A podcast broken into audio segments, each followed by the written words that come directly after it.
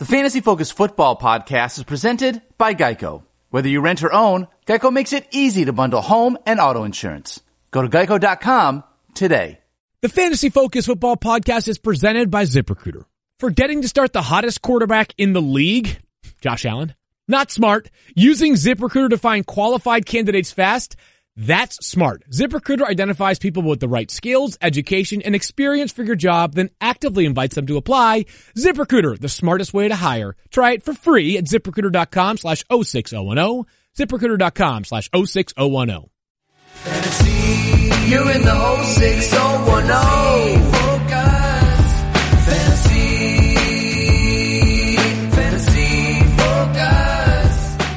Welcome in to the Fantasy Focus Football Podcast. We will do it live one more time in 2018. My name is Field Yates, Matthew Berry to my left, Stefania Bell to his left. And the ironic part of introducing you guys is this is show 110, I believe, on the season.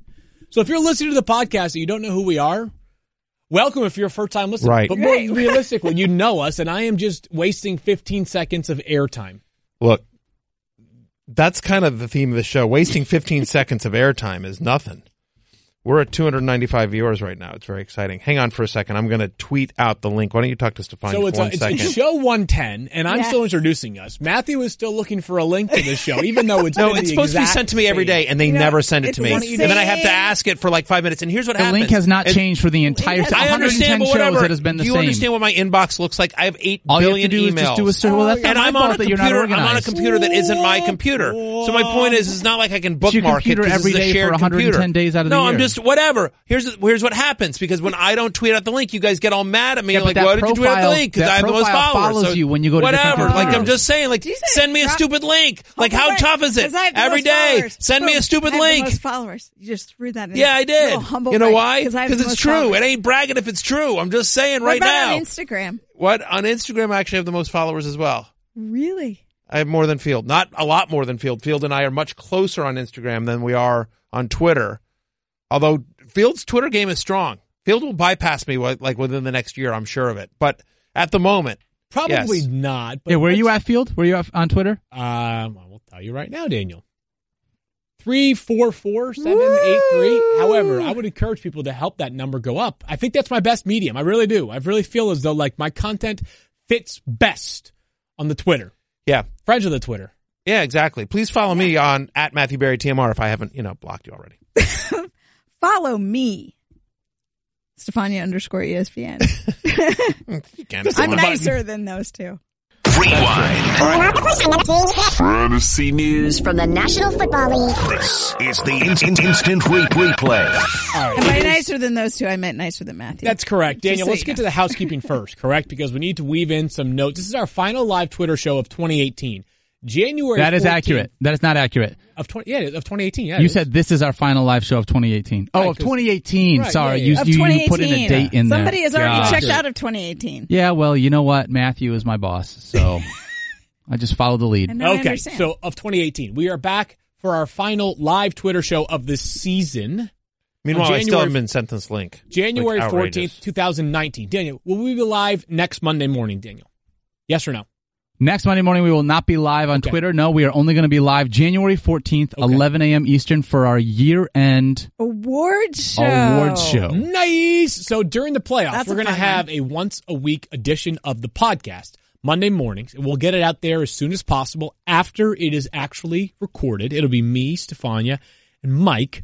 Matthew will be honing his best pictures from 2018 to post them on Instagram to up his followers count. At Matthew Berry TMR. Now, at Matthew Berry TMR. Now, Daniel, I'm trying to get my IG followers up. Right. I'm trying to get my IG followers up. So one more thing here. That'll be my New Year resolution. Tell us more about podcastopinions.com, Daniel, because that's an important thing for people to know about. It is very important. So this year we had a lot of fantastic sponsors, a lot of people that we worked with that we couldn't do this show without them. Obviously, ZipRecruiter, SeatGeek, Subaru, Accurate. I mean, we had a ton of people that we had worked with. There's no way that we could list them all, but it is important to us if you could go to podcastopinions.com and let us know what you thought of the show. This will help us from an advertiser standpoint to make sure that we are able to continue to deliver the content that is best for you guys and help fits us. And it's just all the way around. It is very important to us. And so if there's any way you guys could do that, we know we asked you to take a survey a couple weeks ago. It was a survey, Daniel. That was a survey. Yes. Yep. A little bit different, with the way that we want to do this. So this will be, really important. The last thing that we're going to ask you to do for this football season, podcastopinions.com. Stefania, why do you have that smile on your face?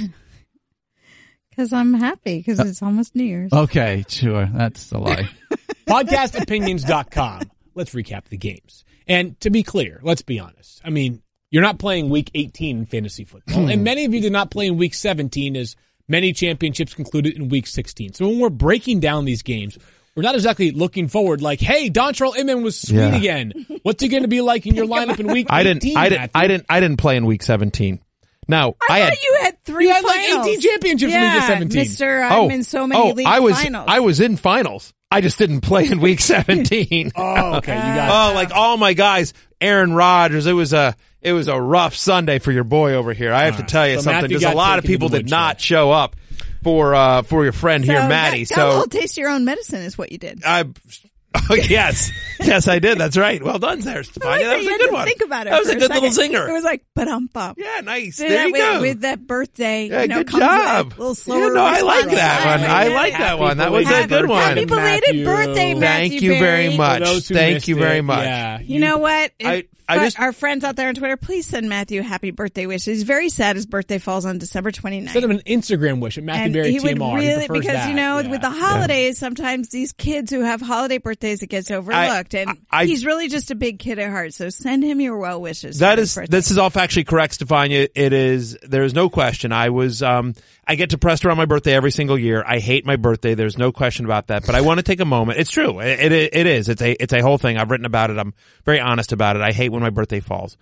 But, and I always get sad around my birthday. But, I would like to take a moment just to thank, Field and Daniel, who both made very nice, and Keith, not cool Keith as well, all made very nice, very public posts wishing me a happy birthday and saying very, very kind things. Tariq, I'm sure yours got lost somehow. Thanks for that. No, Tariq has a private account on Instagram. You just don't follow her. That's not true. I do. Tino Sports. I totally follow her. OMG. Matthew, you absolutely do follow me on Instagram. Thank you very much. I was trying to help you there, Tariq. But anyways, yeah. So because your point was that someone made a notable omission. I'm just saying, well, you know, Stefania texted me late, just saying by the way, wow, HB. I send you private messages. I post on your Facebook, all the things that are private, but no one uses Facebook anymore. Publicly. Oh my gosh, you are just, you know. I'm just saying, you know what I could have done? I could have not sent you anything. I know, I understand. I could have not sent you. But Field paid any attention whatsoever. I just have to give credit. Thirsty Kyle sent me a sweet text. I'm not seeking for public, I'm not seeking, adulation for my attempt to wish you a happy birthday. I'm just saying. I'm just between friends. I just wanted to. 100%. You're one of my best friends. I actually shared Daniel's Twitter posts. Oh, is that what you retweeted his Twitter post? You retweeted?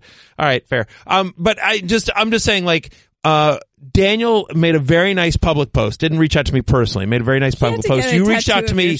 You reached out to me personally, which was very sweet. Field Yates did both. I have to just say this. Field Yates is a birthday buddy. I just got to give a little round of applause. Field Yates is a birthday buddy. Field Yates made a very lovely public post. Made a very lovely public post, and then a jab at the end, and then and also sent me a. Speaking the truth, a crime. Fair. Your jab was at the end, Field. What? My jab was at the beginning. Yeah, both of you guys took shots. I'm officially, by the way, for people that, because I did get people that are like, wow, I can't believe you're 65. They were like, half the people that your tweet was real. Daniel.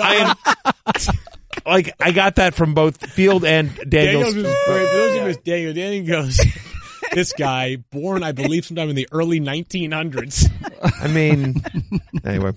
I turned 49 over this past weekend, so 49 years young. And it's never looked so good, Matthew. Congratulations to you, buddy. Though, next year, his 50th birthday, the big 50, is going to be on a football Sunday. It's going to be so amazing. Oh, that'll be incredible. Great. It's about, and you're gonna get attention that's gonna make up for all those years of it falling on a day that you thought no one was paying attention. Just you wait. Let's talk about football, I guess. Fine, we will. I guess. I think I have Colts and Titans. The last game of last ninight, the Titans fall 33-17. The Colts advance to the playoffs. Andrew Luck Another remarkable night, the pick six notwithstanding. Again, comeback player we're not looking forward, but Stefania's vote for the comeback player of the year would be Andrew Luck. Absolutely. I mean, I just, if you go back, this is the time of year where I love to go find sound bites or old things where people are like, this guy's done, or he's never going to make it, or Andrew Luck's never going to be the same, or what.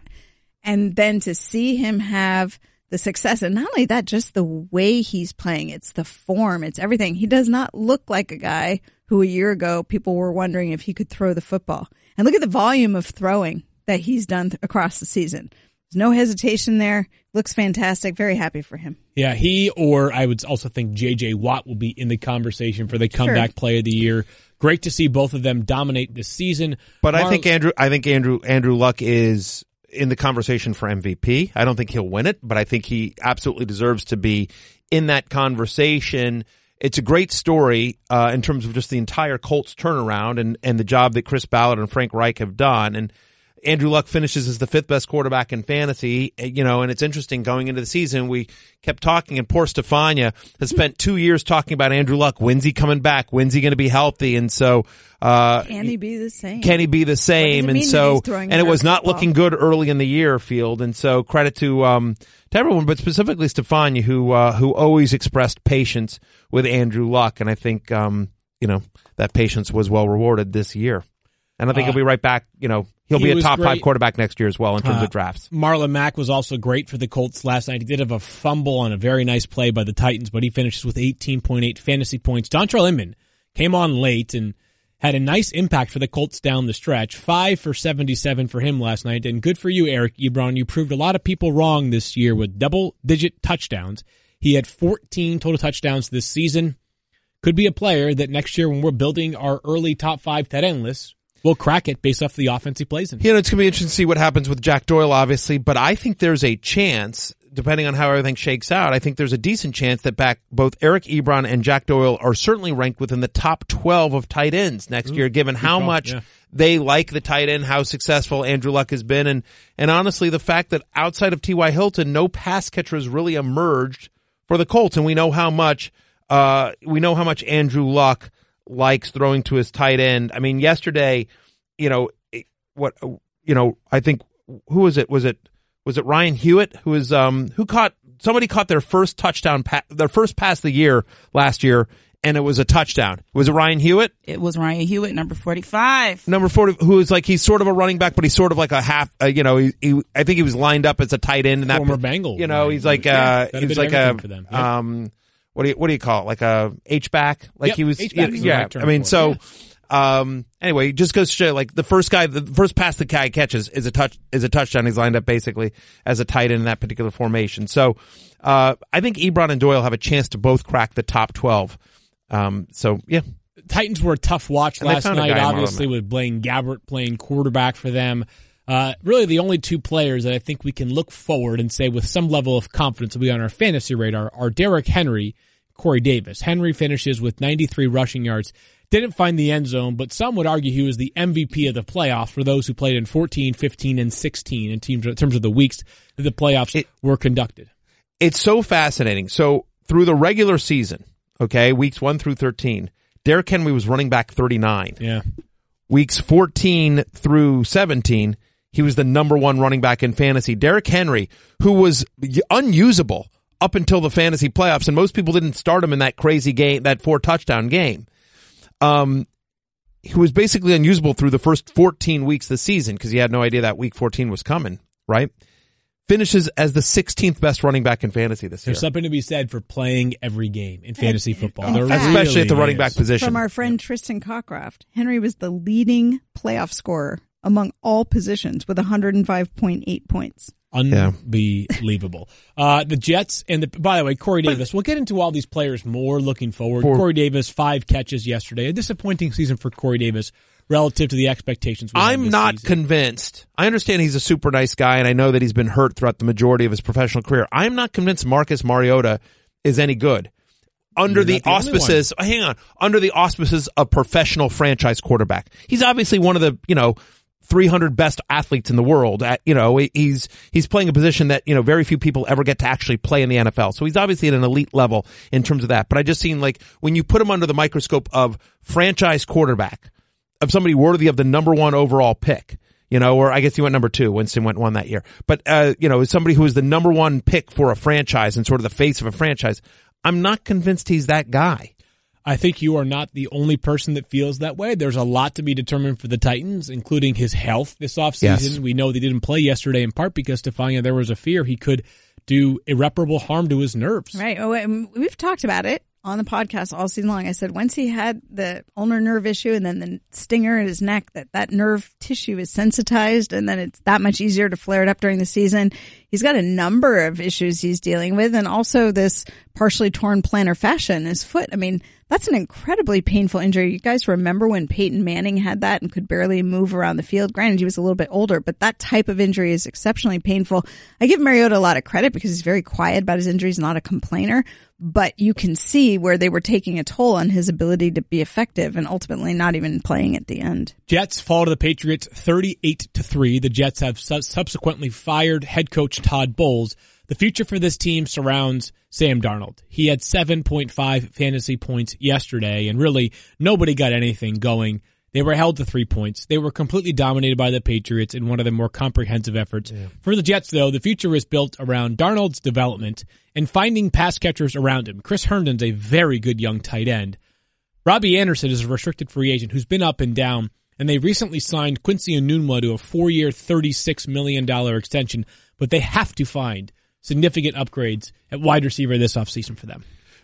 Just at all skill position player. I mean, you know, Eli Maguire, very disappointing among the people that didn't show up for me yesterday, right? Gets 20 touches, finishes with under 7 fantasy points. I mean, you expect a running back, and not a matchup that scared you, really, especially, you know, but surprising how little he was used, especially given the score, how little he was used in the passing game here. It'll be interesting to see what happens, I think, given the fact that you've got Darnold, who we all believe can play in this league, under a rookie deal, and I believe they have the most cap room of any team in the NFL. They are scheduled to have the most cap room. Yep. Yeah, so, I mean, it's an attractive job, and obviously you're in the New York market, which brings its own challenges and opportunities.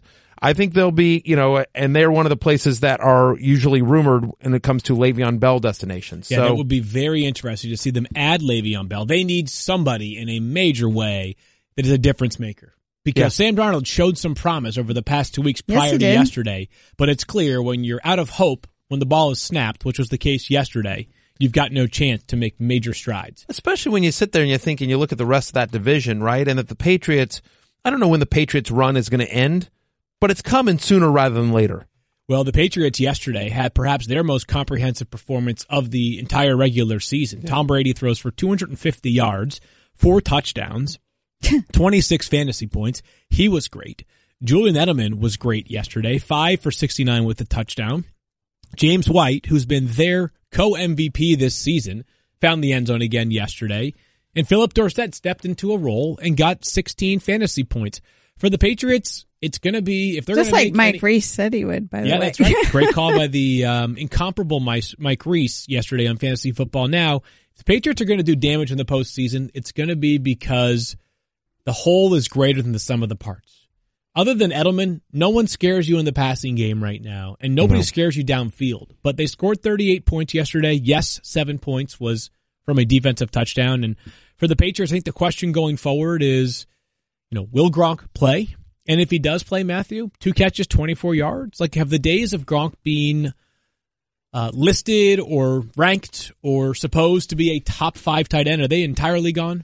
I think so. You know what? My belief is that assuming everyone's back, assuming Belichick is back, assuming Brady is back, assuming Josh McDaniels is back, and I don't think the grandest assumption of them all, right? Right. Because there are 8 head coaching vacancies, and he'll certainly be on the list. Of course he will be. So, I mean, I think that, you know, I mean, I've seen Josh McDaniels rumored to be going to Green Bay or interviewing with them. That's what I mean by going to interview. You know, and listen, there's an appeal to being the head coach of Aaron Rodgers, right? So I think there's a chance that there's some change. And would it shock you? Shock. Now, I'm not saying it's likely, but would it shock you if Tom Brady retired after this year? Yes. Shock you. Okay. He just said it like 2 days ago. He's been saying it over and over again. I understand. I know what he's been saying. You think he's telling fibs to the public? I don't think he's telling fibs, but I'm just saying, like, it wears on your season. He takes a couple of big hits in the playoffs. Who knows? They win the Super Bowl. I'm just saying, I don't think it's 100% guarantee he comes back next year. Do I think it's more likely than not? I do.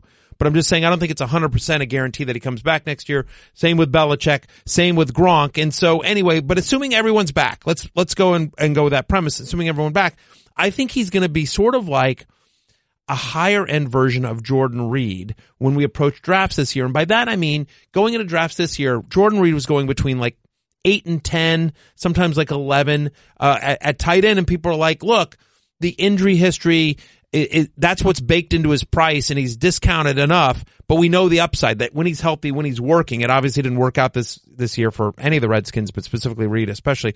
But, you know, that was the idea. And it's the same thing with Gronk. Like, we know what the upside can be, but we haven't seen it in a long time. So yeah, I don't believe he'll be ranked inside a top 5 at tight end.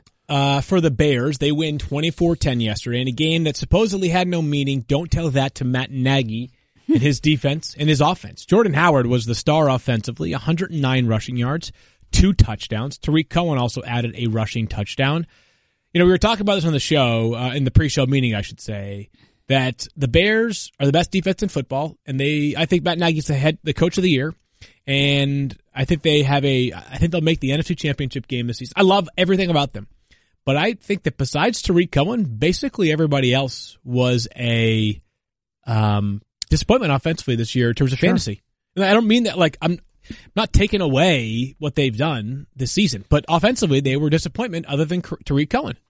Yeah, I'd agree with that. I mean, Jordan Howard finishes the number 20 running back in fantasy, which is around where he was drafted, a little bit lower, but he was so inconsistent, Stefania.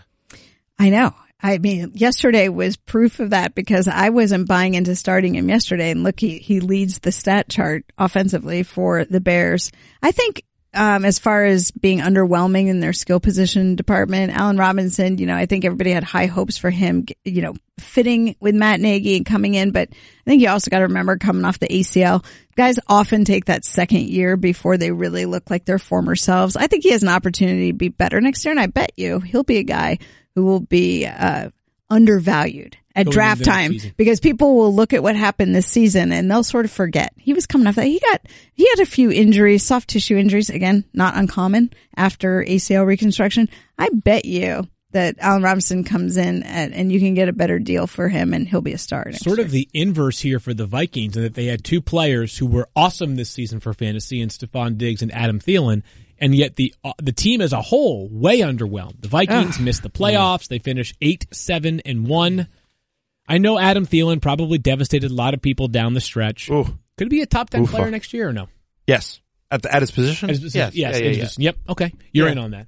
I am. I think him and Diggs, I'm not disagreeing. I'm just No. I think it's, you know, I think he's borderline. Yeah. Like he finishes wide receiver 7. Diggs finishes as wide receiver 10. That's about right to me. I mean, I think there's like, who would you rather have next year, Adam Thielen or an Odell Beckham? Whew, man, Odell, but it's really close. See, I think Thielen. Yeah, I mean, and it's also close. I mean, listen, we'll see. We saw Thielen and Cousins get into it. You don't love to see that on the sidelines. It was weird too. It was weird, and it's certainly combative at times this year. He got into it with Belichick and now Kirk Cousins. Yeah. Ooh.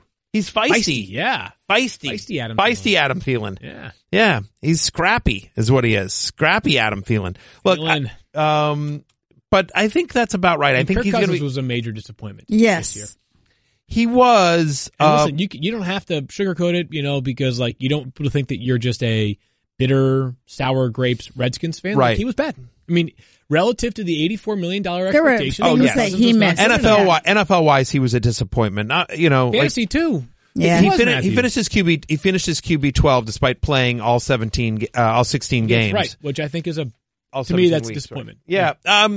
Yeah. I mean, it's certainly lower than where he was. It's about where I had him ranked, but people thought I was low on it. I think the biggest disappointment for Kirk Cousins, when it comes to his numbers, was the guy didn't run. You know what I mean? Like, he had at least 4 rushing touchdowns in each of his final 3 seasons with Washington, had just 1 rushing touchdown this year. Like, that was always a part of his fantasy makeup was, you know, these rushing touchdowns, these kind of bootlegs that Jay Gruden would call for him, and it just didn't happen for him in Minnesota. You know, you could argue, you know, was their offense too imbalanced? You know, they were without Dalvin Cook for a number of games out there, so certainly wasn't what they were expecting. But look, in theory, Kirk Cousins Not in theory, in actuality. Kirk Cousins had more talent around him. Yeah, by far. Yes, he did. In Minnesota than he ever had. But this is one of the reasons why we talked about in the preseason why I was a little bit down on him, is I felt like he wasn't, that Minnesota's defense, which maybe underperformed this year, but not, you know, they were still a very good defense. He just didn't have to get into the shootouts that he had to get into in Washington week in, week out. Yeah, that was probably... There were a couple of them, but not... Yeah, it just was... To me, it was a really underwhelming season for Cousins. Dalvin Cook, once he got healthy, was actually pretty good. The Browns lose 26-24, but the future is... But what are you going to trust Dalvin Cook next? I mean, you're somebody... Dalvin Cook sunk one of your fantasy teams, I know. Right. Yeah, he did. The Warham League. Yeah, the Warham League. Yes, I mean, I will be... I feel better about him going into next year. Yeah, absolutely. Really? Yeah, I'm going to be higher on him going into next season than I was coming into this season. I always had him around later than everybody else. I'll never forget getting into it with Mike Clay, who was super high on him coming, and I just... To me, I was more worried about how much work they were going to likely ask him to do at the start of the year. And I think that's what hurt him. I think that hurt him across the season. Obviously, the injury that was recurring, and he didn't really get to be healthy until late in the year. And I think after an offseason, he'll be in good shape. I remember when you got into it with Mike Clay, Stefania, we had to call security. It was a short sleeve day. Yeah, the guns were out. It was something real nervous. I was kind of winning. She fights dirty. Oh, yeah. She really does. Don't take me on. Jarvis. Yeah, because it's not just the arms, it's the legs too. Oh, you know? Yeah. I mean, like, it's like you're sitting there focused on the gun show, and then all of a sudden, like, she's got the, you know, she's sweeping the legs. Yeah. Yep, that's what I was going to say, leg sweep. Yeah, she's leg doing sweep. The Karate Kid crane. I think I've said this before on the podcast, but, you know, when you get married, and I'm now 6 months away from getting married, you start talking about, like, wedding diets, which Chapin and I mean, like, not trying to sound like a jerk, but, like, neither one of us is in, like, you know, super bad shape, but Chapin's talking about how she wants to, like, you know, whatever, fitness-oriented goals for 2019. And she's like, I want arms like Stefania's for the wedding. So wow. What body part of mine does Chapin want? I thought you were going to ask me what I want of yours. Yeah, it's really what he wants. I mean, I'll tell you what, you can take something from Matthew, you can take something from me, Field. You decide which one you want. Yeah, I want your beard. For the wedding, do you think Chapin would be okay with wedding photos with a bearded Field Yates? No. Yeah. Yeah. I'm gonna speak for Chapin right now and say that's a big. No. I think so too. That is a no. 100%. That's a big no. That is absolutely it. But hey, listen, if you do get tired doing the photos, just let me know. I'll swap in, and it'll be like no one ever changed places. Right. Okay. During Fair the enough. Photos. All right. So okay. The Browns lose 26-24, but you know, really the better answer. The better answer would have been, you should have said, because whatever, you can play this part for Chapin. Maybe she's not listening today. The better part would have been like, well, you know what I want is I want a tattoo, because I'm going to get Chapin's name tattooed, because she's my forever. Maybe a tattoo of you, so I get you and Daniel incorporated. Well, you know what? We've got just the guy that can draw faces. Oh, man. I'll tell you what we should do. We should do one of those pixelated photos where it's a bunch of little tattoos of Matthew and I that when you look far away, it's a big photo of Chapin. It looks really good. You know what I mean? Like, oh, that's pretty cool. I'm smart and creative. I don't know if how Field wants this wedding to actually happen, so I'm going to say that this is not going to happen. But anyway, I don't know if anyone saw, but you know, Daniel finished last in the fantasy show league, the league that we do with all the characters of the fantasy show, and had to get a tattoo. Tiffer Wright from Dallas, who was awesome. One of the finalists of Ink Masters, a really talented guy, came here. We filmed the whole thing. You can see it on my Twitter feed, or at Daniel's at Daniel Dopp, or on the ESPN Instagram, Fantasy Sports at Matthew Berry, or at Matthew Berry Instagram. At Matthew Berry TMR Instagram. So it's on all those platforms. Just check it out. You have to see this tattoo. What did Mrs. Squirrel say when she saw the tattoo for the first time? She thought it was phenomenal. She could not believe that it came out as well as it did. She doesn't care about whatever. I got an anime sleeve. Like, she's fine with a couple of puppets. Okay. Right. No big deal. That's fair. Like, she's long ago basically said, like, I'm marrying for personality. Exactly. Right. That ship sailed. Daniel's got a lot going on. The Browns lose 26-24 yesterday, but a spirited effort for them. Baker Mayfield is fun to watch. Jarvis Landry, he is. This is their best wide receiver, 5 for 102. Baker, though, is a quarterback that gives me so much confidence. I think that's probably the big question surrounding the Browns going into next year. And by the way, they have a head coaching search going on right now. We do not know who it will be. We think it could be. They will be at least interview Greg Williams. They will at least interview Freddie Kitchens. They will interview a ton of people. Matt Eberflus from the Indianapolis Colts. I imagine Josh McDaniels will be on their radar. Brian Flores from the Patriots. I saw one rumor that they might be talking to Mike McCarthy. Mike McCarthy could be on the radar there. But the question is this. Baker Mayfield, top 10 quarterback going into next year?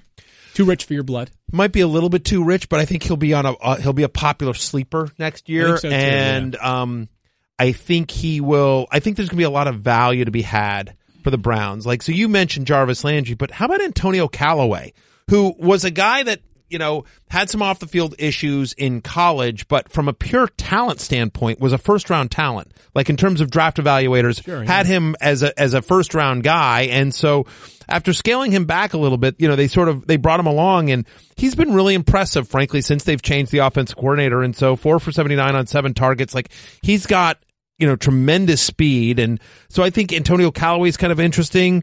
Brashad Perryman has seemed to have found a second life. People forget he was a first-round pick and sort of washed out in Baltimore, but seems to have found kind of a new home here. I actually think they don't forget. I think that that's the one thing they remember is he was a first-round pick, and that's why he's such a notable guy. I know. Well, sorry, but I mean, so fair. But anyway, but you know, forget is that there was a time he used to be good. Yeah, right, correct, now, and healthy. Yes. Injury plagued for his first 2-3 years. Yeah. But anyway, I think there's some real interesting pieces in Cleveland, obviously, and Nick Chubb. How about Nick Chubb? Yeah, finishes as the 17th best running back in fantasy and didn't get a fair start, didn't get a touch until Carlos Hyde was left, but I have him inside my top 10 of running backs. You know, I released my top 50. You can check that out if you look for the week 17 the week 16 love hate. My way too early top 50 is out, and I'll expand on that in the coming weeks. But, you know, Chubb's a star, and so I think there's going to be some real interesting. Be interesting to see who their coach is. But if I were a Browns fan, Keith Lipscomb, I would be happy. I would be optimistic. I'm with you on. I'd rather be a Browns fan today than like a Redskins fan, for example. Here's your chance to do it. Yeah, it's right. Well, there's still room on the bandwagon. Nah, I mean, like room on the bandwagon. I know. Boy, I will say. And I said this last year. This is not like some bandwagon stuff. I said this last year. I interviewed Baker Mayfield at the NFLPA rookie premiere, and you and I had that conversation. And I said, I don't know if the kid can play, but man, I sure liked him. Like just in the 20 minutes or so that I got to interview him, I thought he was smart and charming, and I'm just like, I can see guys rallying around him. And we've seen that, you know, we've seen that on the field this year and with the press, and like he solved Cleveland's quarterback problems. Like Lamar, that kid's a stud. Lamar Jackson may have solved the Ravens' quarterback problems. He definitely has solved their running game problems. Yeah, the running game got them into the playoffs. Now. Yeah, he got him into the playoffs. He had 90 rushing yards and 2 touchdowns. We assume pretty comfortably that Joe Flacco is no longer a part of the Ravens' future. But Lamar Jackson, kind of the same question here. He had 179 passing yards. So again, I think he's thrown for more than 200 yards once in 7 starts this season. It's amazing. Would you rather have Baker Mayfield or Lamar Jackson going into this season? That might be a conversation people are going to have next year going into fantasy. I think I'd rather have Baker. Mm. But I think there's upside with Baker. Although, I mean, well, you know, here's the question though. I mean, that's a tough Lamar one. Jackson, I mean. Well, listen, I mean, in the rushing, just keep like if he learns to throw it in a consistent way, sky's the limit, right? I mean, like, you think about Michael. The easy comparison is Michael Vick, but just you think about kind of like how good Michael Vick was from a fantasy perspective, you know, when he was healthy. I mean, that's the kind of upside we're talking about because he's that good running, and if the throwing can get there. Yeah. The question apparently is like, I think like Lamar Jackson is not a refined thrower right now. He has the ability to get there, but if he doesn't get there, can teams find a way to bottle cap his running ability? Keep your eye on the first playoff game, because now you're going to have a team that has faced him before, and you see if they start make defensive adjustments. I think that is the big question. I mean, that's one of the I do want to see that, because he's been this new shiny object for all these teams to try and capture, and they haven't been able to do it. Now you got a team that's going to be facing him for the second time. I'm interested to see what they do. And obviously, if he stays in tow as the starting quarterback, which we have no reason to believe he will not, very interesting to see what happens with all of the wide receivers, who are going to be very difficult to invest in next year based off how they threw the football this season. The Lions spank the Packers 31-0. Hey, better late than never, Daniel. Matt Patricia's yesterday, 31-0. They were phenomenal. Zach Zenner was great for them. But I would say this. Although this was one of the best wins of the day yesterday, it might be one of the wins that had the least fantasy consequence going forward, right? I mean, Zach Zenner, he won't be their starting running back next year. TJ Jones. three receptions for 40 yards and 2 touchdowns. Remember, then Kenny Galladay not playing. Galladay, they're out. Right. Wide receiver will be a need for the Lions this offseason. One of the touchdowns yesterday was a Levine Toilolo touchdown catch. He's good for a touchdown a year or so. Every year. I know, that was maybe my favorite highlight of the day yesterday, actually. If you haven't Kyle Williams. Yet, I tweeted a link to it. Pat McAfee, former Colts punter, current and future WWE star. He was recently hired by the WWE. Had an absolutely hilarious call of that play. Yep. He could not contain his excitement. And if it bothers you, if people are down on the, stepping on the toes of the play-by-play guy, just live a little, have some fun. Pat McAfee was genuinely excited. The Packers... Also, really quickly, Field, just so you know, I just talked to Keith, and we are going to add quarterback eligibility to Matt Prater for 2019. Oh, okay. Yeah. Wow. You know what? It's interesting, but I think it gets overlooked a little bit, but Matthew Stafford played all 16 games. Was drafted as a top 10 fantasy quarterback this year and finishes as QB 20. He finishes behind Case Keenum. He finishes behind Derek Carr. He finishes behind Eli Manning.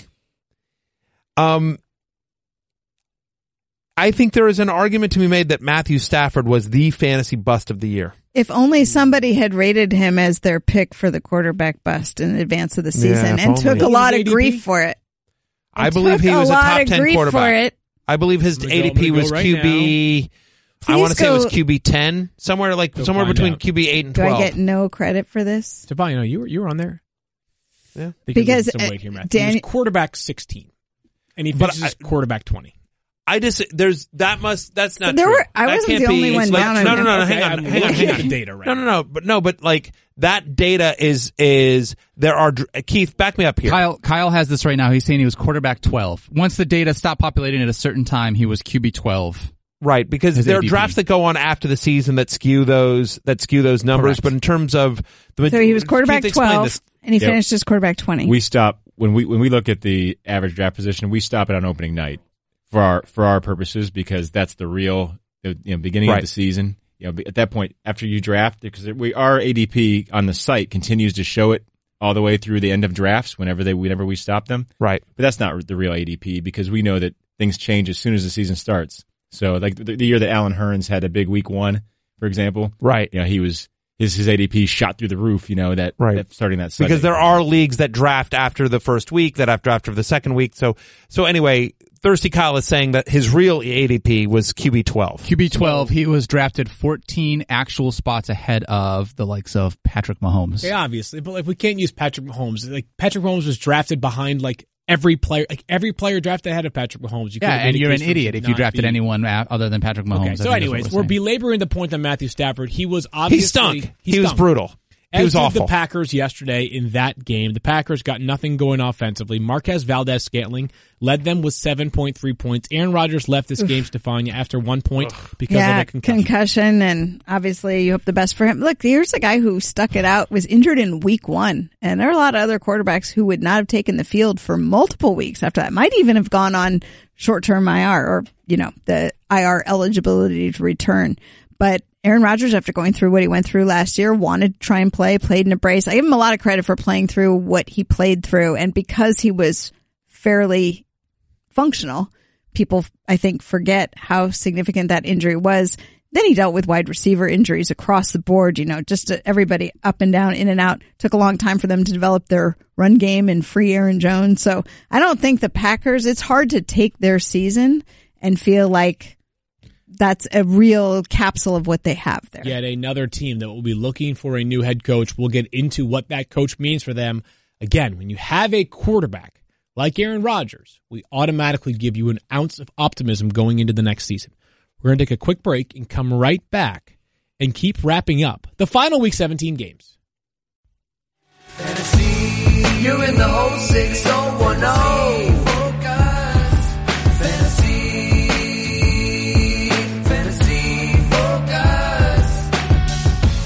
All right, and now a note from our final ZipRecruiter Smartest Fan of the Week. He was our weekly fill-in, Jackson. Hey, this is Jackson, the ZipRecruiter Smartest Fan of the Week, and I want to give a shout out to my girlfriend Heather, who's been my fantasy good luck charm this entire season. Thanks, babe. Now, back to the show. Good pipes there from Jackson, and smart to give a shout out to your girlfriend Heather. Thanks, babe. Well done. It was smooth. Like, let's keep things going here. Thanks, babe. With the Panthers. Do you call Chapin babe? Babe? I don't think that's one of my go-to. Maybe. Yeah, what do you call her? Chapin. Chapin. Yeah, mostly Chapin. I was going to say, I'm surprised you didn't call her Chapin Duke. Yeah. No, the thing is, I love you, Chapin Duke. We don't have your... Pass me the mayonnaise, Chapin Duke. What? Let's spend the night together, Chapin Duke. I just feel like, it's very formal. I just feel like, I feel like, I could see her, you know. Yeah. What that sounds good, like, Field Yates. Wait, and what table is it set where it's like, yeah, here's a side of mayonnaise for the table to pass around. Oh, it's, a very formal dinner table, obviously. But that's what you're focusing on. I just feel like last name. What about salt? But, salt, right? It would be this. We can all agree there's mayonnaise at Field's table, right? No, we can't. And it would be phrased. It would be phrased like this. The question I have is, Chapin Duke, will you please pass the mayonnaise? Right. No, first, we don't have very nicknameable names, right? I mean, Chapin and Field are so unique on their own. Sure. That a lot of it is pretty much just. But no, babe, no honey, no sugar bear. I call her my shrimp because there was a time where we were on Nantucket and we were going to get her something like a cover up for the beach. Yeah. And we were at the store and she went and got she thought she was grabbing the smallest size. And it was still too big for her. She is petite. Yes. Yeah. And the woman said, we actually have a different size, smaller than small. And she was like, what's that? She's like, it's called shrimp. And I was like, I always call her. She is a shrimp, so she's my little shrimp. And she calls me an elephant because I never forget. Right. I like that. That's cute. What do you call Beth? What do I call Beth? Is it suitable for air? Some of the names are suitable for air. No, I think we're like honey.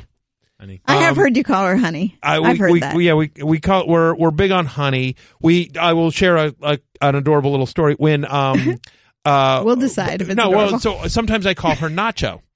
And so because what happened is one time, Beth is also petite, as you guys know, and so when she was pregnant with the twins, she was enormous for her frame. I mean, she was carrying around 13 pounds of baby. Yeah. And so, she was just all belly. And so we were at the beach and she was, we were on vacation. We're having like a babycation or whatever, just before she, the last thing she could do before she, couldn't travel anymore.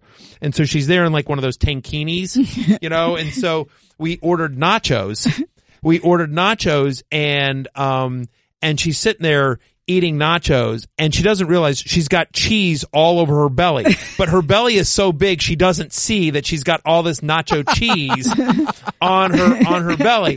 And so whatever, we're on the beach, the whole thing, and then we come back to the room that night, and she didn't help her out. I didn't notice. I'm like, whatever. I'm like, what? What am I going to say? So anyway, she didn't do anything. So I'm like, I didn't want to bring it up. So anyway, we walk by, and she's like.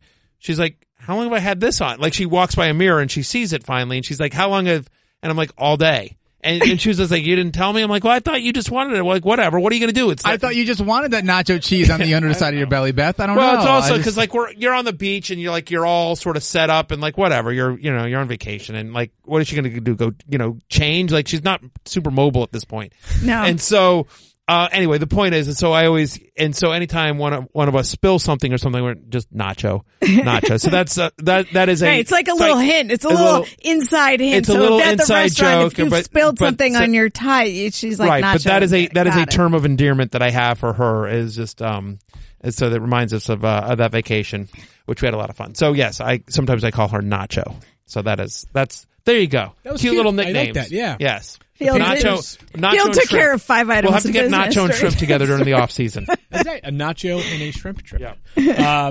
The Panthers snapped their 7-game losing streak, with a win over the Saints, 33-14. A good story in Kyle Allen, the former Texas A&M freshman who transferred, eventually finished at Houston despite being benched during his senior season. He was eventually not drafted. Let's hear it for former Texas A&M quarterbacks that Kyle Allen, Kyler Murray. You leave Texas A&M, you go on to really good success. Thank you, Kevin Sumlin. All right, go ahead. Kyle Allen did play well yesterday. 25 fantasy points. He rushed for a touchdown and threw two more. I'll just say this, guys. Like, I thought he looked good yesterday. Like, yeah. There's been all this talk about how Nick Mullins has proven he's an NFL quarterback. It's a much bigger sample size for Mullins, so we all believe it. But Kyle Allen gave me some optimism as a potential developmental quarterback behind Cam Newton yesterday. I would agree with you, and I wonder, you know, if they like Taylor Heineke, I wonder if Kyle Allen is trade bait this summer. You know what I mean? Like, he may have done it. We've seen this before. It's probably too small of a sample size for him to be trade bait per se. Like, what are you going to get? Like, I don't think a team's going to say, you know, he got hurt yesterday. Like, he played, like, whatever, 2.5 quarters, so we should trade a pick away for him, you know? Right. And if you're the Panthers, by the way, you got to protect yourself because Cam Newton has been banged up, and they were already thin at quarterback behind him. I don't know the severity of Taylor Heineke's elbow injury. Yeah, I think it would have been a few-week injury if we were in the regular season. So something to keep an eye on there is what happens with Kyle Allen going forward, but this team... Really, it comes down to how do they develop their young wide receivers. Devin Funchess was inactive yesterday. DJ Moore at 4 for 81. Curtis Samuel at 2 for 72 and a touchdown. Ian Thomas at 5 for 61 and a touchdown. You're kind of seeing the core, right? I mean, those guys, those three players could be the future of this Carolina offense, catching passes from Cam Newton. Obviously, Christian McCaffrey is the focal point, but they're going to have to get young, and they're going to have to see these young guys get good in a hurry, or else they're going to have to go investing. I think that probably the best avenue for Carolina is to develop those players. I think that's the best chance for them to make a leap going into next year. Okay, that's your rousing reaction. No, I would agree. Would agree. I mean, no, I completely agree. I mean, I think the future is bright for the Carolina Panthers. It's all going to come down to Cam's health, but. You know, the expectation is that Ron Rivera is returning and Norv Turner will return as well. They've done a great job with that offense, you know, and so, I mean, where would you rank McCaffrey next year? 2, 3? Yeah. I mean, I think he's got to be, right? I don't know how I could put him much lower than that. Right. I mean, I think it's... The only way that I would move him down... I think I have him at 4 because I think I had Gurley, Barkley, and Zeke ahead of him. The only way that I'd move him down would be something like this. Let's say, and I'm just making this up here, a player like Kenyon Drake, who is like 26 or whatever, free agent to be. Right. Like if they signed a guy like Kenyon Drake, like a player who is not a surefire like stud, but also good enough that like you don't sign him to not use him. Right. Like if they make a moderate investment in a running back, I might move McCaffrey down a tiny bit, like 4 or 5. But otherwise, like got to be top 3. The guy's unbelievable. Yeah. He's amazing. Unreal. He's amazing. That I think that was my best call of the year. The Saints push forward. Traquan Smith led them in receiving yesterday with 30 yards and a touchdown. The Saints obviously played most of their backups yesterday. Dwayne Washington had 11 rushes for 108 yards. Teddy Bridgewater threw his first touchdown pass, I believe, in like 3 or 4 years. Yeah. So none of the usual suspects really out there. Mike Thomas and Mark Ingram both had 5 touches apiece, and congratulations to Mike Thomas for setting the single season record for most yards in a season, receiving record, that is. But for the Saints yesterday, really, it's like, you know, the players, the question for them might be this, like, hey, you know, like, if they we had this conversation off the air before this, like if they win the Super Bowl, does Drew Brees hanging up? And I have no idea. I don't have any idea, but I would think I just feel like that's a great way to go out. It's a great way to go out. There are, you know, random Damien who listeners to this show don't really know who he is. He's the Statapillar on the Fantasy Show. On ESPN Plus, which by the way has 2 new episodes coming out this week. We have a best of and we have a wrap up as well. That'll be out on, I think, late Wednesday. So later this week. So check that out on ESPN Plus. But, Statapillar over there was talking about the fact that there's still some personal records that Drew Brees has yet to reach. So that would be one reason where he comes back. Cause they also signed a 2-year deal and you know, like, I'm not sure there's a player who is more inextricably linked with the city right now in the NFL than Drew Brees in New Orleans, right? Sure. Like, I think Phillip Rivers was there with San Diego, and like there's some other, certainly, you know, listen. There are Brady in New England, Brady in Boston. But it's a little bit different. Like I think Drew Brees in New Orleans, because his arrival coincided with the rise, the re-rise of New Orleans, that like he may keep going also because like Drew Brees is thinking good. Like, he is unbelievable. He is, but... Now, my vote would not be for him, but I think he has a good chance of winning the MVP this year. I would agree with that. I think he's, like you said, so tied to the city. But we'll talk about that when we get to Kansas City. But as far as Drew Brees sticking around, I would love to say, maybe it's the health person in me is like, look at what he's been through. He's overcome his shoulder. By no means should he be able to do the things that he does, but he works incredibly hard to make it functional.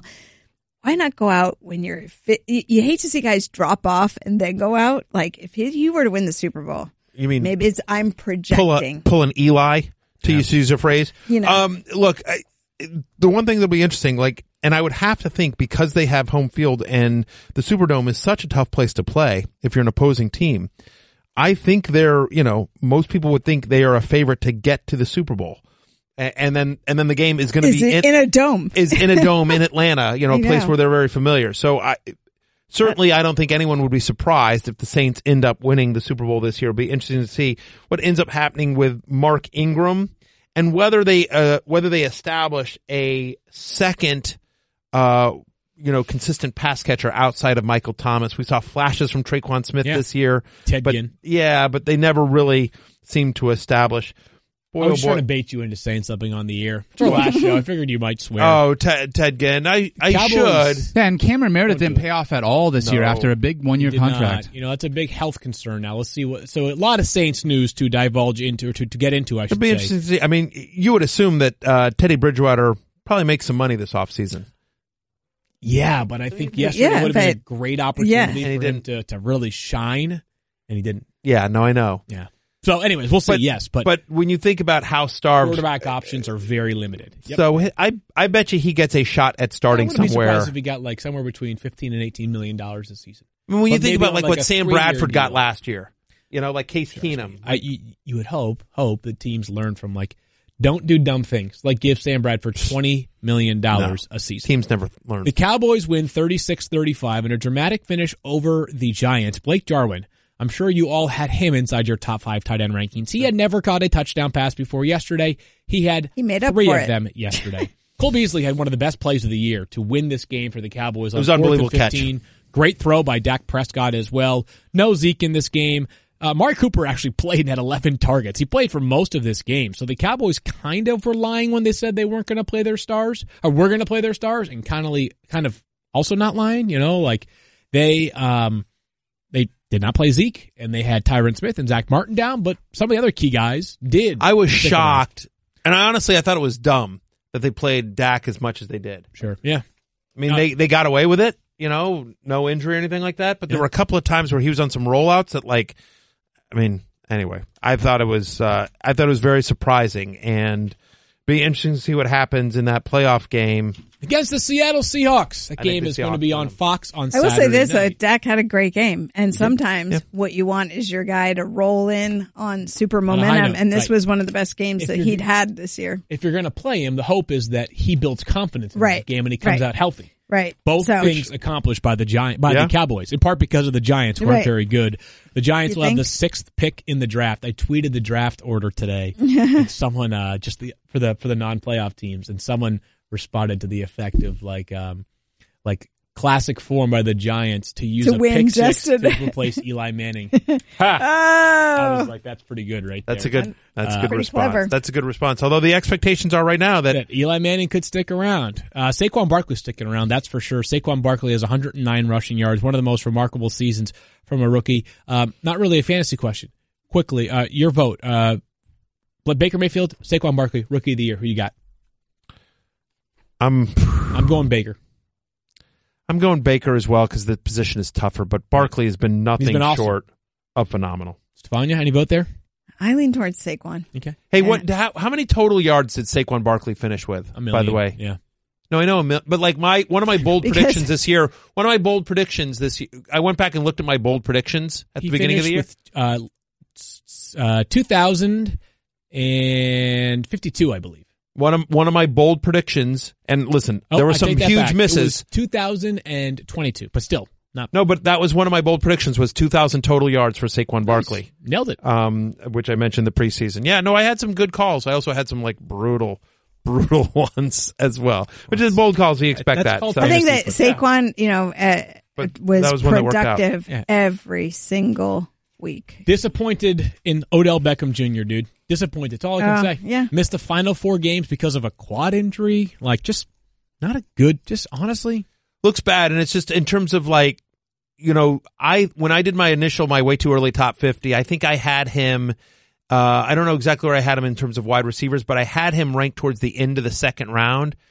And Beckham's just one of those guys that I probably won't have on any rosters unless the value gets so great, because it just, the talent is undeniable. But there's always something, right? It's always something. It's just, fantasy's a little bit about rooting for players you like, and it's a lot about that. And and by the way, you know, and also if Eli's his quarterback, you don't love that. You hate to see the narrative of a guy getting paid and then underwhelming with his performance and appearing to underwhelm with effort after that happens, after that money gets paid out. And I'm wondering, Field, if one of our co-hosts could, you know, shed some light on what's it like to go into the mindset of someone who earns a big contract, gets a big payday, and then kind of coasts. Well, I feel like you're trying to like do some subtle jab there at me, and I'll just no, I just wisdom. I'm just looking for some insight from someone who is. Well, I guess for me, to answer that question, I feel like I've always coasted, and so I feel like that's sort of what I got paid for. Is just, you know, kind of like, because you used to say you were going to Hainsworth it. Yeah, I'm totally. Maybe it's Odelling it. Redskins good moves. Let's talk about the Albert Hainsworth contract real fast. Exactly. Listen, I owned it. I mean, here's the difference between me and Odell, right? I've completely owned it. I'm totally Hainsworthing it. 100%. Tariqa, you remember I said that from day one. I've been saying that from day one. All right, let's absolutely keep this. Have. Yeah, exactly. So I mean, like, this lack of hustle is nothing new. We got a lot of games. This is what got me paid. That's true. This half-assing. Make a good point. The Falcons finish on a strong note with 3 straight wins. Matt Ryan throws for 378 yards and 2 touchdowns. A nice season from Matt Ryan. Finishes, I believe, a top 5 quarterback this year. Very good from Matt Ryan. Basically feel like to finish, except for that week one. Number 2 quarterback in fantasy football. Man, really? I was giving him top 5. Number 2. That's a quiet. I have never felt fantasy. Like I was never felt like a number 2 that didn't feel like a number 2. But you know what I mean? For you, Matt Ryan, finishing number 2 behind only, of course, Patrick Mahomes, just ahead of Ben Roethlisberger. But the story of the day yesterday was Julio Jones. Like, I'm trying to, so Julio goes 9 for 138 with a touchdown, which means that Julio Jones clinches me a board bet of 7.5 touchdowns. I had the over. Matthew had the under. He goes for 8. Julio makes it dramatic. Julio. Daniel, it is 2018. Yep. I am giving you the floor one last time.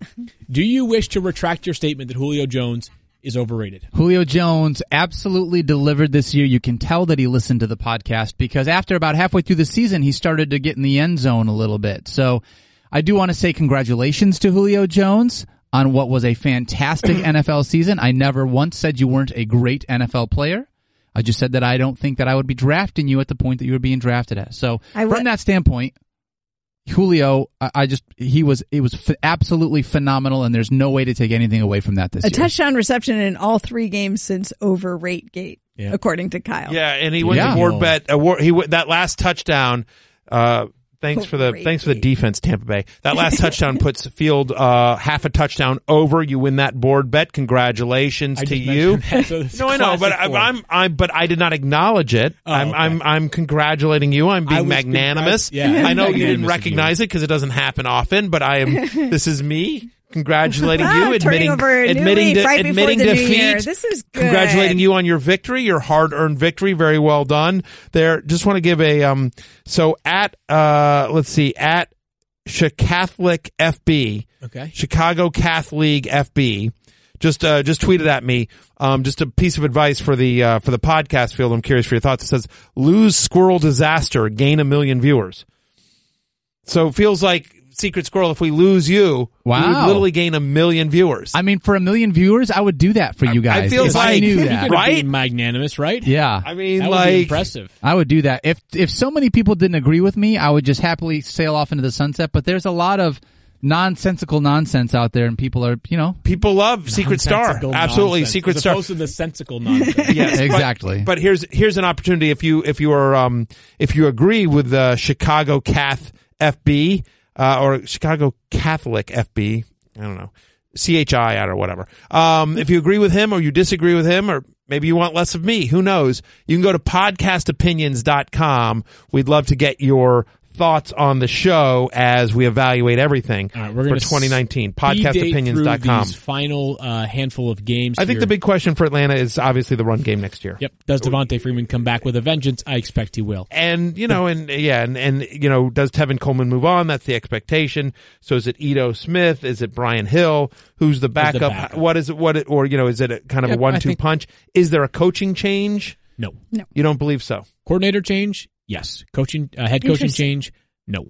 The Bucs lose 34-32. They have made a coaching change. Dirk Cutter is out. Jameis Winston likely to stay, as Adam Schefter reported yesterday. GM Jason Light is staying in Tampa Bay. He's leading the coaching search, and the future, I think, is bright for this team.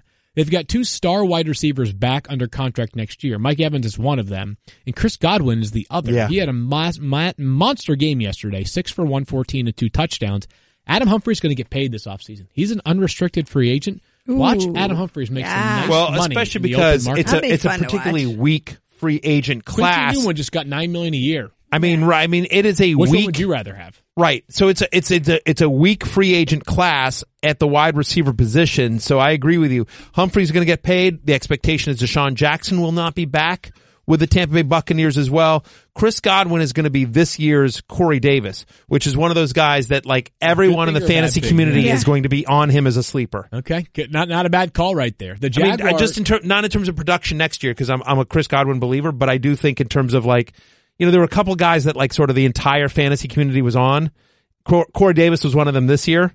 I think Chris Godwin will be that guy next year. The Jaguars are a disaster. They are a complete embarrassment this season. They lose 20-3. Their highest scoring fantasy player yesterday was Keelan Cole with 8.5 points. Dude, they lost the Redskins at home. And it's not even that. It's the see the running back sitting on the bench and then Tom Coughlin calling it out afterward. It's just all the dysfunction. Now, they have just recently confirmed that they have removed the guarantees from Leonard Fournette's contract. What does that mean? It means that if they want to trade him, they want to cut him, it's a lot easier to do than it would have been otherwise. Didn't they say that there was something when he was suspended for a game that it voided that? So suspensions can, based off of the type of suspension and the language in a player's contract.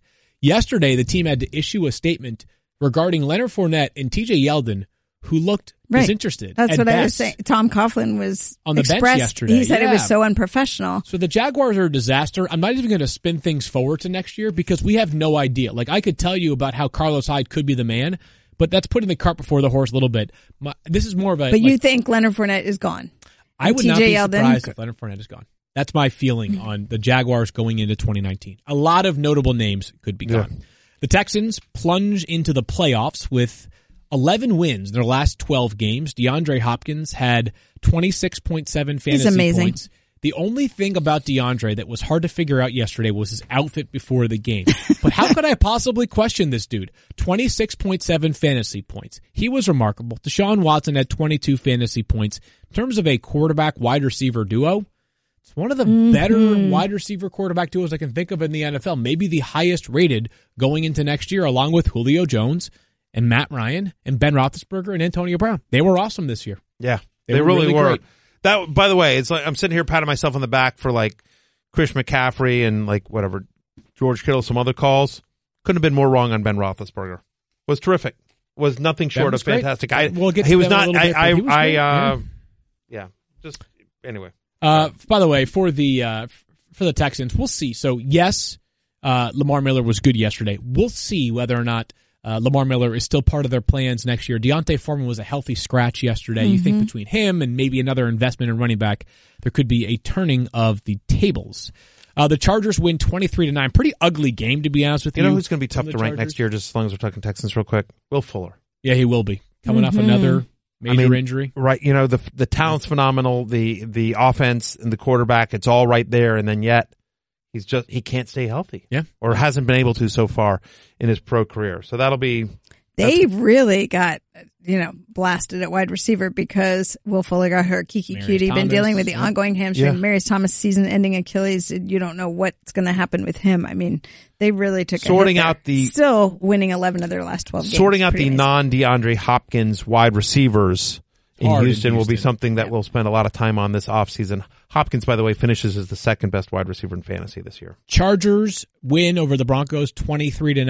I think the focal point I'm going to mention here, Stefania, is actually for those looking ahead to DFS in wildcard weekend, as Melvin Gordon left this game with, I believe, a knee injury. Well, they said he tweaked his ankle. Oh, ankle, sorry. But, you know, this is, again, the Chargers, you know, little bit once bitten, twice shy, right? Then when he was playing before, after having some knee soreness, and he stayed in, he ended up with the MCL injury. I think the fact that something cropped up, they're like, look, you're done for the day.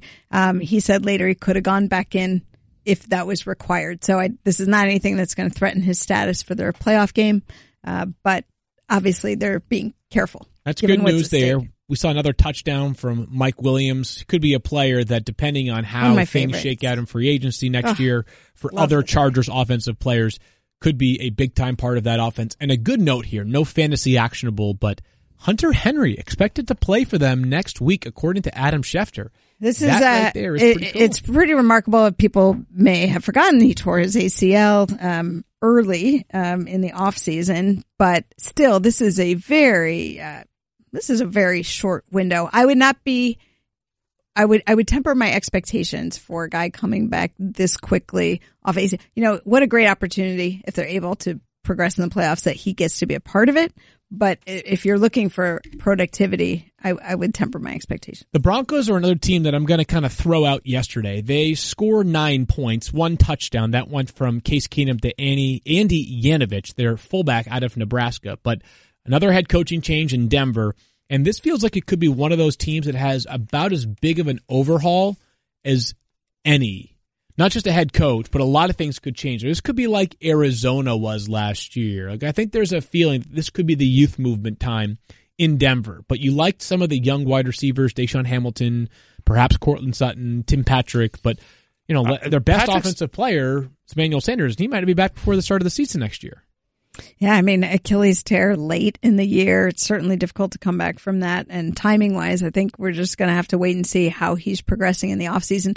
Plus, when these guys come back from Achilles, they're often they're not quite themselves when they first return, especially in the early stages. So keep a close eye on Emmanuel Sanders. But you know, it's interesting. I mean, like Tim Patrick's actually been better than Cortland Sutton since Emmanuel Sanders went down. Deshaun Hamilton's been nice. Dropped a touchdown. I had a brutal day yesterday in fantasy. I had Deshaun. I used Deshaun to replace Devontae Adams when Adams was ruled out, and of course Deshaun Hamilton then drops a touchdown pass. It was or what would have been, I think he would have walked into the end zone had he made the catch. But regardless, I think in terms of Denver, to your point here, Field, look, they've got two running backs. You know, it's going to be Lindsey and Freeman. It's going to be a little bit lightning and thunder with Lindsey being the lead back there. Obviously, Vance Joseph is not going to be back, so we'll see what happens with their offense. Gary Kubiak's in that building. Does he have a role? I wonder if there's something there with Kubiak in terms of the offense, because he's still working with Denver in the Broncos organization. And do they make a change at quarterback? Do they draft somebody? Do they keep Case Keenum but bring in some competition? What happens there? I think will be something interesting to watch. I think your thoughts of trying to go with a little bit of a youth movement here is a correct one. The Raiders get waxed yesterday by the Chiefs, 35-3. Just a quick note, though, Jordy Nelson finished the season really strong in his final 5 games, 38 catches for 386 yards. He's a pro. Football farmer, man. He continues to do, or could be a big part of them. And they recently did a little bit of a contract reworking with Jordy Nelson. And he was going to probably be back, but this sort of reaffirmed that he's back next year. So if nothing else, a great mentors, what I would say, for the young guys that are going to come through. The Raiders obviously have very little in the way of offensive keepers. Doug Martin, he's a free agent, so there's not a lot of stability in Oakland. But they're going to have to find ways to infuse the offense with some pieces. Well, they've got a lot of draft capital, and I think they're in decent cap shape. Yep. You know, so can the specter of Las Vegas, you know, coming up very soon. And John Gruden and his staff, they've already hired Mike Mayock, new GM. Yeah. And you know what? I want to just take one moment here. Bill Barnwell made a what I thought was a really smart comment on Twitter about Mayock, and I think a lot of people that don't like that selection are sitting here poking out different evaluations that Mayock have made. that have not turned out. And, you know, Bill, and I'm paraphrasing here, but Bill's basic take was that we don't know whether Mayock's going to be successful or not. But I think it is unfair because Mayock is somebody that has had to have an opinion and grade every single player, and that's been public, which is something that every general manager does not have to go through. I mean, like, so there's obviously every single team misses on draft picks every single year. And you don't know how they've looked at their entire board. You know, Mayock, and same with Mel or Todd, or even those of us in the fantasy industry, or anyone that, you know, has to comment on. Right. I mean, this is when people cherry pick our best or worst calls. Correct. Like, on average, we hope that we are better than if you just spun a wheel. Yeah. Right. So that's the reality of the business. Mike knows that when he signed up for it. And Mike, I think, will do a good job for the Raiders, who obviously need a lot of talent. So, the Chiefs are locked in with talent. Patrick Mahomes completed the finest season ever by a quarterback in fantasy football. The only question, I don't even know if I want to go here because I hate the idea of turning the page on appreciation for such a great season. I know the question's going to be, can he keep it up for next year? Right. I'm just going to enjoy. Right. Enjoy. Mike Clay and I had a bit of an argument on Fantasy Football Now Sunday morning because, like, I have him as a second rounder in my way too early top 50. He's my number one quarterback. He's obviously Mike's as well. Mike has him more as a fourth or fifth rounder, I think. You'll never get him. Right. Well, that was my argument. I'm just like, I'm ranking for real. There's no way he escapes a second round in an NFL draft. I'm just curious. And we don't need to sit here and debate whether we just want to appreciate what an amazing season. 50 touchdown passes from Patrick Mahomes. Just a magical thing. He is my vote for MVP. I don't get a vote, but if I did, he would be my vote for MVP, both NFL and fantasy. My question to you, Field, is where would you be comfortable taking Patrick Mahomes next year if we had to do a draft tomorrow? I jump the gun a little bit and go somewhere like the early third. I know Mike was saying, what, fourth, fifth, you're saying? I have him as a second rounder, so yeah. Well, I know, but you were saying, I think if I'm not mistaken, you were saying that your rankings... That's my belief is where he'll go, right? Yes. Is that where he'll go, so you're ranking him accordingly. Yeah, but I'd be comfortable taking him. I don't know, like I would probably take him towards the end of the second, early third. The start of something great here, is what I would say. So let's move along here. Another player that was great, George Kittle for the 49ers, sets the single-season yardage mark for a tight end, more than any other in NFL history. Yes. Bright spot for the 49ers this year. He's unbelievable. It's just the unbelievable. There's nothing else to say about George Kittle. He was remarkable. He will be a top 3 tight end next year. Oh, undisputed. So good. Him, Travis Kelce, and Zach Ertz. Clear-cut top 3 tight ends. Other than that, though, obviously for the 49ers, everybody else is hurt. So yeah, it's really hard to assess this season when you had your starting running back go down before the season ever got underway, and your starting quarterback go down pretty much at the start of the year. So, and then everybody else who was on the field was on and off the field. I believe George Kittle may be the only one who of your really star skill position players for fantasy who was out there every single week. And another one. This is another one that just killed a lot of people. I think were playing Lewis. With Matt Breida out, a lot of people expected Jeff Lewis to have, Jeff Wilson. Jeff Wilson. I was one of them. Jeff Wilson. And, he leaves early with it. And then, of course, the running back who shall not be named, of course, comes in with 1,611 yards and a touchdown, even catches a ball. Of course, he does. Trolling you in week. Trolling you. And what they did, I was playing against Kittle in one of my finals, which I clearly lost. And I just needed them to contain him a little bit because I had Kelce, and Kelce didn't really do much. And they, in fact, not only did they not contain him, they were trying to get him the record in the second half. They actually called a timeout, the 49ers did, so they could get the ball back so that they could continue just feeding him, trying to get him the record. So Kyle Shanahan just stuck it to me 16 different ways this season. No, and I feel it's weird because I've never met him, so I feel like it's personal on some level, even probably though I don't know how. Someone too high I'm sure I did.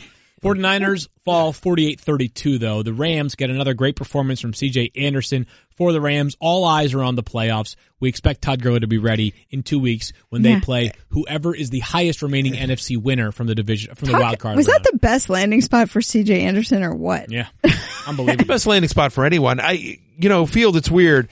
Field was talking before the show about how he's anticipating a running back by committee between Anderson and Gurley. He's clearly earned. I said Gurley will be backing up C.J. Anderson. Right. Yeah, I mean, so it's going to be a crowded backfield, obviously. But the Rams are loaded. C.J. Anderson. What's a more shocking fantasy playoff storyline? Derrick Henry, running back 39, and then exploding to become the number one player in fantasy among all players. Yeah. or CJ Anderson a week after sitting on his couch. Like, I mean, he was literally a free agent. He was out of football. He hadn't been out of football long, with, you know, brief stops in Oakland, and obviously he was in Carolina earlier in the year. But he was literally sitting on his couch to then, within 7 days, rushing for over 100 yards and getting a touchdown. And over those 2 weeks, CJ Anderson, 299 rushing yards and 2 touchdowns. Yeah. It's got to be CJ Anderson. What's a more shocking? Has to be CJ Anderson, because he wasn't even in the NFL, right? Yeah. Right, I know. He wasn't even in the NFL. He was traveling around the country. The guy that had Kittle, of course, had CJ Anderson against me. And my girly league, of course. Where's my bitter berry? All right, a couple more things here. The Bengals lose 16-13, a way more competitive game against the Steelers than they were. The Bengals defense showed up. And they have fired their head coach as well. Marvin Lewis is out. We have no idea where they'll turn next. Yesterday for them, though, Joe Mixon continues a really strong season. He had 11.7 points, not great, but 105 rushing yards. He was voted the team MVP. Talk about a team that needs to get healthy for next year. Yeah, I was going to say, their quarterback, their star receiver, their tight end, like they lost everyone at some point. Who will you rank higher next year, A.J. Green or Tyler Boyd? A.J. Green. I agree, but I don't think it's a crazy question. No, and I won't be. I mean, I have to think about it. I would not be shocked if, you know, Boyd has more fantasy points at the end of next year than A.J. Green. A.J. Green was on my hate list coming into the season. One of the reasons I did is I said he's going to be on the wrong side of 30, and he has played all 16 games just twice in the last 4 years. So now it's twice in the last 5 years that he's played all 16 games. He'll be 31, Stefania. Like, feels like this is a player that just injuries keep catching up with him. Well, recently, and this was an aggravation of a toe injury that cost him a few games back, I think it was 2014. So the good news is the surgery that he's having should really help him get past this. So it's not a question of re-aggravating it, but you add up the wear and tear in his age, and it definitely knocks him down a level. No concerns about age for Juju Smith-Schuster, who had 14.7 points yesterday. And I think maybe the same question will be posed to people. Who would you rather have between Antonio Brown and Juju Smith-Schuster going into next season? I think I still have Antonio Brown higher, but like it's by like a couple of spots, and it's super close because, look, Antonio Brown sort of, you know, there were people that were, there were a little bit of whispers as he lost his step, and then of course, you know, he went crazy, just like But then going crazy might have cost him, because that's when the knee issues showed up, and then they had to rest him yesterday. So. I'll take the youth movement. Obviously, they were not able to make the playoffs because the Ravens won, but it's a good problem to have when you're debating whether or not your best wide receiver is Antonio Brown or somebody else, regardless. But James Conner proved he could be an every down fantasy star. He's going to be a top 6 or 7 running back next year. Nice to see him get back on the field. He'll be a first rounder. The Seahawks win 27-24 in a final second field goal. For the Cardinals, they fired their head coach as well, and Steve Wilkes, after just one season. A bad year offensively for them. Larry Fitz goes 4 for 36 and a touchdown. David Johnson goes 17 for 62 for 11.8 points. If this is it for Larry Fitzgerald, thank you. Salute. Oh, absolutely. I gotta say, man, thank you. You're one of the best in the league. First ballot Hall of Famer. And absolutely. We'll see in Canton in 5 years. Yeah. And I don't want to say anything too much because he could be back, and you know who knows what it means based off of. It could be a matter of who the new head coach is. You were awesome, man. You've been a ton of fun. Yes. To watch. Much respect, and I would suspect that if he wants it, he will. If he decides to retire, and if he wants it, I think he is a natural for a broadcasting career. If he wants it, phenomenal in television. Yeah. The Seahawks wrap up an improbable season in some ways by getting the 5th seed in the NFC playoffs. Chris Carson had 122 rushing yards. What a stud he has become for them. Yeah. And we talked about how Russell Wilson and Tyler Lockett keep defying this model, right? I mean, Tyler Lockett was bound to slow down. He did not. 2 for 66 and a touchdown. This is crazy. 2 targets. Zach Whitman, who does a lot of his sort of very analytical mind, does a great job of sort of thinking about things and evaluating things in a different way. He's Seattle-based, tweeted yesterday that Russell Wilson finished the season with a perfect passer rating when targeting Tyler Lockett. That's remarkable. 158.3. Lots of success between those two this season. We're trying to figure out, will they stick with Carson, or does Rashad Penny come on? Is it more of a running back by committee? It'll be interesting because Penny did come on, but Carson keeps getting the job done, and certainly given the success that Seattle's had this year and the success I think they will have in the postseason, I believe they beat Dallas this weekend, that this run-heavy approach of Brian Schottenheimer's has certainly worked out well. Obviously, Pete Carroll signing an extension, so the expectation I think would be is that more of the same for Seattle next year. Couple of games here to get through to finish it up. The Eagles win 24-0 over the Redskins. The big news, though, was Nick Foles leaving the game with a chest issue, Stefania. Right, and we saw him take a big hit last week. Ends up that he had the wind knocked out of him, comes back to finish. This time, bruised ribs. Good news is that no fractures revealed so far, so the expectation is that Nick Foles will continue in the playoff run, but he's going to be a little bit sore doing it. It'll be him backed up by Nate Sudfeld as of right now, according to Doug Peterson just moments ago. I was just going to say, you saw the Schefter tweet. Yep. For the Redskins, there's nothing to say. And I'm not trying to be, funny or a slight at Matthew. Like, this offense was broken. Josh Johnson was overmatched with 91 passing yards yesterday. I mean, literally, their leading receiver yesterday was Josh Johnson with 33 yards. Terrible. They went through four quarterbacks. Second straight year they had the most players on IR to end the season. So crazy. It's a franchise that's in true free fall. I follow a lot of Redskins Twitter, obviously, and the images from the stadium filled with Eagles fans chanting, Eagles, right. A near empty stadium, getting embarrassed at home. And Stefania, I don't know who the starting quarterback for the Redskins is next year because there's been complications with Alex Smith's recovery. Yeah, I don't think they know at all either. I mean, you lose your star that you brought in Alex Smith to a significant injury, and you lose Colt McCoy to essentially a broken leg late in the season, and then the Mark Sanchez thing didn't work out. So right. I don't think you're going to know an answer to your question until it's much later. I think there is a decent chance that the Redskins are one of the worst teams in the NFL next year. Interesting take there. Before we get to our final game to recap 2018, a reminder, go to podcastopinions.com to weigh in on some of the things pertaining to our little tiny show right here. This is our final show of 2018. Our final Twitter show of the season will be January 14th at 11 a.m. We're handing out some hardware, but we will continue to do a podcast once a week through the playoffs. It'll be recapping the games and just talking about football. It'll be me, Stefania, and Mike. It'll be on Mondays. It'll be posted as soon as we have it.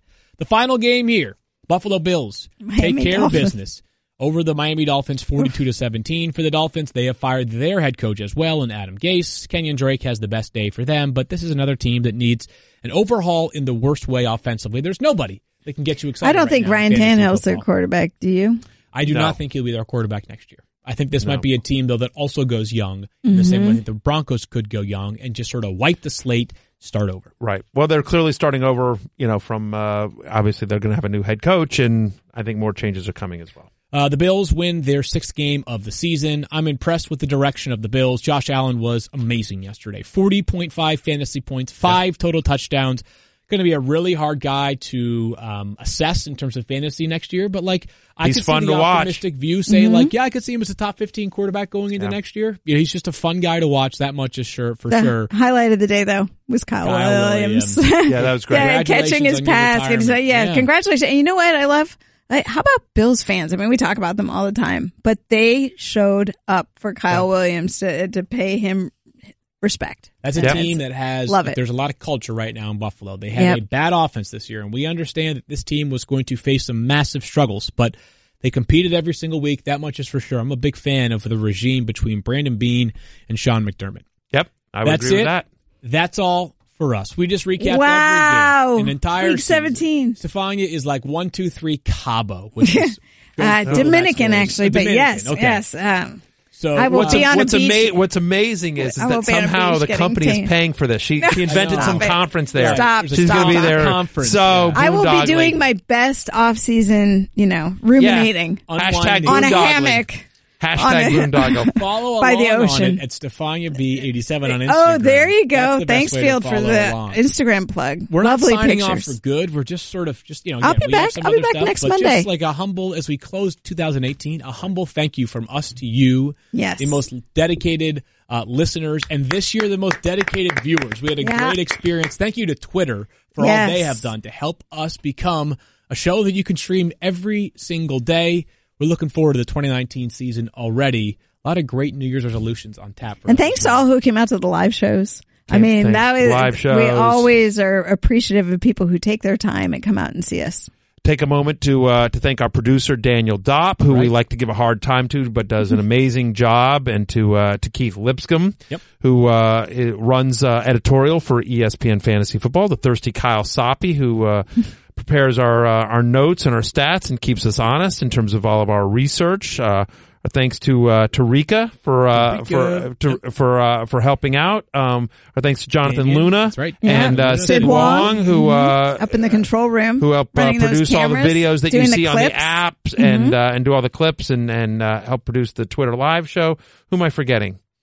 Field. We have Pete Giannassini behind there, who runs podcasting, oversees us all. We've got. Did we say Mike Clay? I mean, because Mike Clay did quite a bit of this year. Yeah. Thanks to Mike Clay for filling in and doing a great job.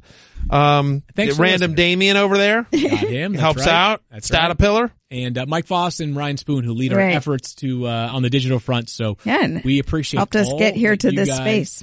So we're looking forward to a great 2019. Be safe. Be healthy. Enjoy your 2018 New Year's Eve celebration. We'll talk to you guys soon. Peace out. You're in the 06010. Never gonna hustle, in case you didn't know. Matthew Berry, You guys go ahead, give me grief for being on SportsCenter for 45 seconds. I think you could do better than me, because I don't think you could. Field Yates. You're terrible at hashtag improv. At Field Yates. At Field Yates. Stefania Bell. Oh, don't let Barry convert you. Secret Squirrel Daniel Dopp. Make it happen. Mediocre fantasy advice. You're older than people realize. That never stops. Loyal 06010 listeners.